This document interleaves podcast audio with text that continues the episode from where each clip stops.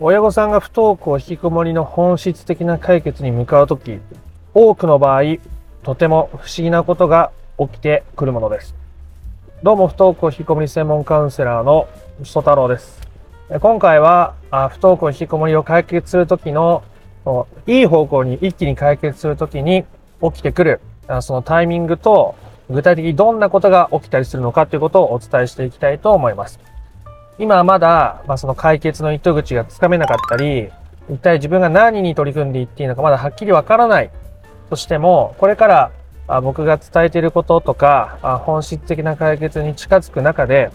えー、こういうことが起きてきますよ。こういうことを大切にしてると、こういうふうに一気に変わることってあるんですよ。っていうことを知っておけると、まあ、少しでもね、安心して、前に取り組んでいけるんじゃないかなと思うので、え今日はそ、そこのことについて話をしていきたいと思います。まあ、これはどんな風に起こるかは人によって違いますが、まあ、多くの場合、僕が今まで関わってきた多くのクライアントさんの中で、実際に起きてきたことをお伝えしてみたいと思いますので、え不登校、引きこもりを本質的に解決していきたいぞという人は最後まで聞いてみてください。まず、その不登校、引きこもりが、まあ、一気に本質的な解決に向かうタイミングなんですけど、これを、まあ、事前に自覚しておくっていうのは なかなか難しいところではあると思うんですけど、まずは、その今までの出来ねば、子供に学校に行ってほしいとか、学校は行かねばならないところなんだとか、あ子供はこうあるべきなんだとか、ね、昼夜逆転してしてちゃいけないとか、そういうものをいろいろ手放していく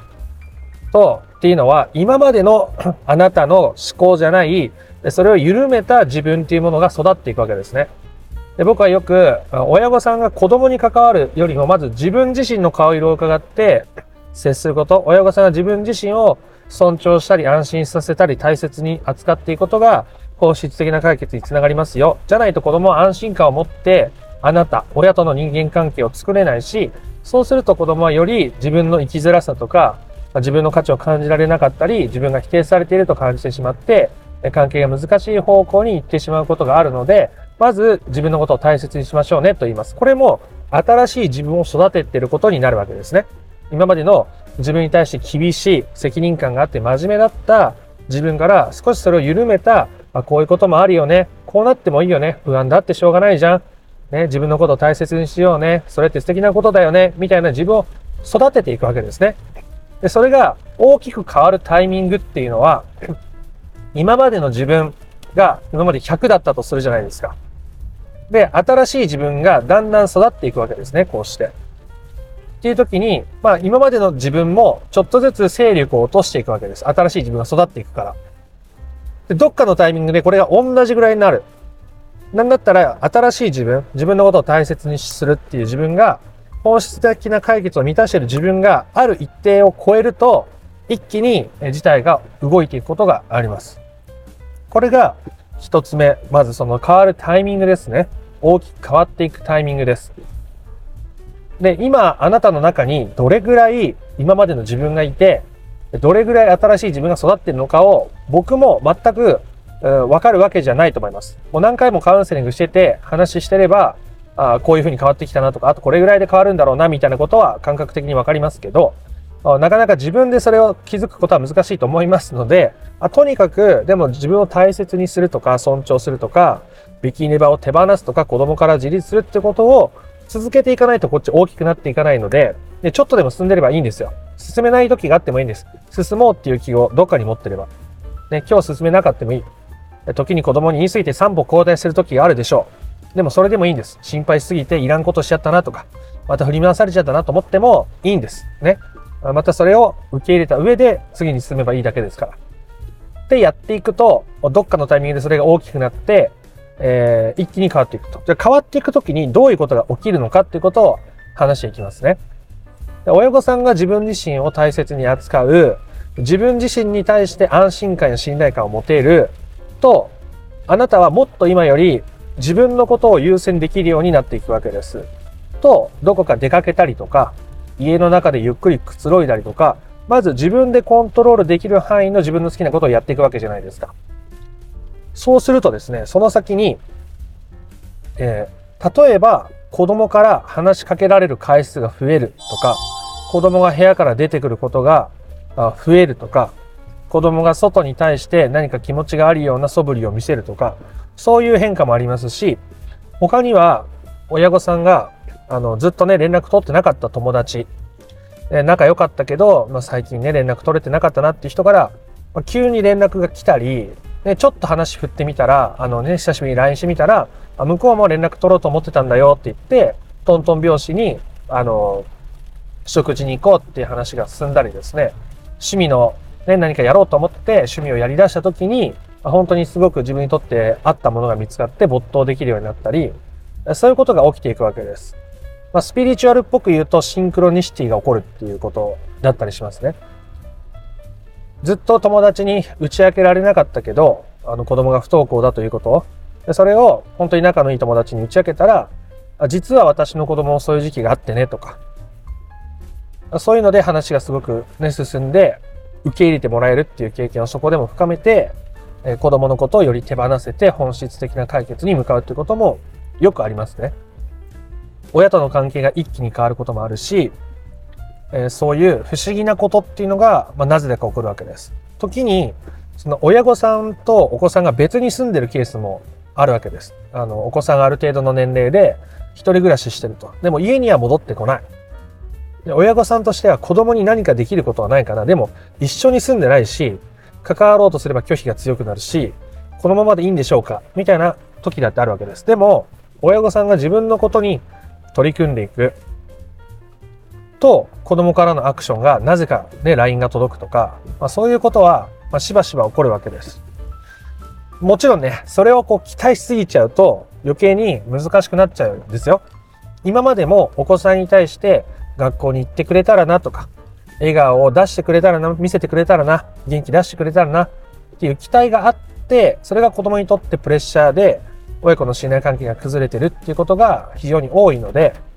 そんな状況においてまた私が自分に取り組むことによって、え子供が元気出してくれるんじゃないかな。学校行ってくれるんじゃないかな。進路のことを自分で考えるんじゃないかな。っていうことを期待しすぎることは、むしろ執着を強めてしまうことになるので、お子さんにプレッシャーがかかったり、関係を悪化させたり、不登校引きこもりの解決から遠ざかることにつながりやすくなってしまうわけですね。だから自分のことにもっと取り組んでいく必要があるわけですけど、なんであくまでこういうことが起こる可能性があるぐらいに思っとく方がいいです。そうすると、あの、こういうふうに変わりましたとか、こんなことが起こりましたみたいな連絡が僕よくいただくんですけど、そういうことが起こるわけです。期待はしすぎると苦しくなるじゃないですか。それが起こらなかった時に。それはあなたもよくわかってると思います。今まで子供に学校今日行ってくれるんじゃないかな。ああ、行かなかった。っていう、その期待があればあるほど苦しくなるわけですよね。もちろん喜ばしいことがあったら喜べばいいですけど、ただそれが起こらなかった時にすごく苦しくなるんだったら、それは執着を生んでるわけですから、それを手放すことがめちゃめちゃ大事なので、あくまで自分のためにやるということが大事です。で、それが結局子供のためにできる最大限のことだったりするわけです。ね。あなたが自分のために生きるということが子供のためにできる最大限のことなんです。それもしてないのに子供に何か願うっていうのは、めちゃくちゃ難しい。子供に寄りかかった関わり方になってしまうので、いい関係は築きづらいですね。さらなるプレッシャーを増やしてしまう可能性もあります。なので、あなたが不登校引きこもりを本質的に解決していきたいっていう時には、やっぱり今までの自分って手強いですよ。ね。手強い。それはよくわかります。僕も、自分が変わるのに時間がかかりましたし、えー、僕がかかった親御さんでも、やっぱり、あのー一日で大きく変わる方ももちろん中にいらっしゃいますけど、でも今までの自分も大切じゃないですか。子供のことを、それぞれの親御さんがそれぞれの親御さんなりに大切にしてきたし、なんだったら子供が生まれる前からそういう生き方とか、あり方みたいなものを大切にしてきて今があるわけですよね。人間は今自分が取っている選択肢とか自分が見えてる世界を一番大切にしたいって思ってるんですよ。いや、全然今の自分の人生大切にしたくない、早く手放して新しい人生にしたいと思うかもしれないですけど、そういう気持ちが多ければ多いほど苦しくなったり難しくなったりしちゃうんですね。人間は漏れなく、人は漏れなく、今の自分があ持っている価値観とか世界を一番自分自身で抱きしめてるっていう感じなんですね。正しいと思ってるというか、それが一番いいと思ってるんです。でそれを手放していくわけですよね。新しい自分を育てる。ね。新しい自分を大切にする、尊重する、べきネバを手放す、子供から自立する。っていうのは、今までのあなたの価値観とは、時にあまりにも違いすぎるので、受け入れるのに時間がかかるのも、まあ、それはしょうがないことです。変に焦ったり、変に力んだり、無理して我慢すると、結局どっかで大きく後戻りをする瞬間が訪れてしまうわけです。子供は親が無理してるのを極めて敏感に見抜きますよね。心当たりがある方も非常に多いと思います。あなたがイライラしてるとか、余裕がないとか、ちょっと子供に対する期待が出ちゃったかなと思ったら、敏感に察知して、ほら変わってないじゃないか、というような結果になったことを経験している方も多いと思いますね。なので、え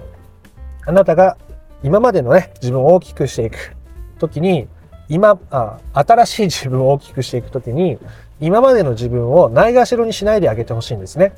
今まであなたが子供のために良かれと思ってやってきたことが子供のことを苦しめていた。子供の生きる力を奪っていた。自分の人生からも彩りを奪っていたことだったとしても、それが今までのあなたにとっては大切だったわけです。今までのあなたにとってはね。めちゃめちゃ大切だったわけです。それを認めてあげれた方が、むしろ手放せるわけですね。今までのあなたは自分のことを認めてあげるとか、大切にするっていうところから遠ざかって、むしろもっともっとまだまだ、これぐらい普通頑張らないと、無理しないと、真面目に責任感を持って、みたいな価値観が強かったからこそ、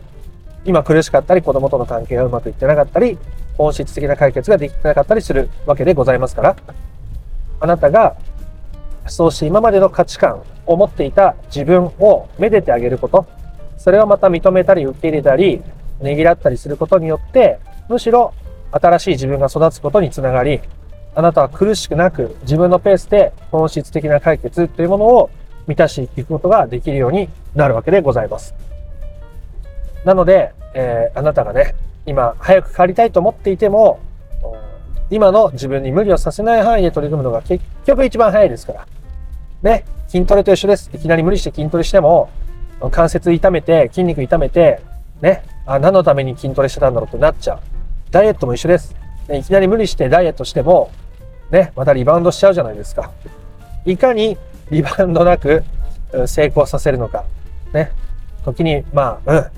自分のペースを大切にやるのが一番ですから、あそこのところを覚えておいていただいて、えー、今までの自分のことも受け入れつつ、新しい自分を育てていった先に、奇跡的なね、変化があなたにも訪れるはずです。僕もそうしたものをたくさん目撃してきましたし、自分の人生でも経験しているところでありますので、え興味のある方は参考にしていただけたらなと思います。あなたが本質的な解決を目指していけば、必ず子供への不安とか、期待とか、っていうものは手放していきますし、本質的な解決を達成するとか満たすっていうことはできるはずです。なので、えー、今回の話が良かったなとか面白かったなと思った方は、いいねやコメントをしてみてください。本当にもう、旦那さんとの関係が非常に悪くてですね、もう一生あの人のこと許せない。ね、子供は早く家から出てほしい。会話もできない。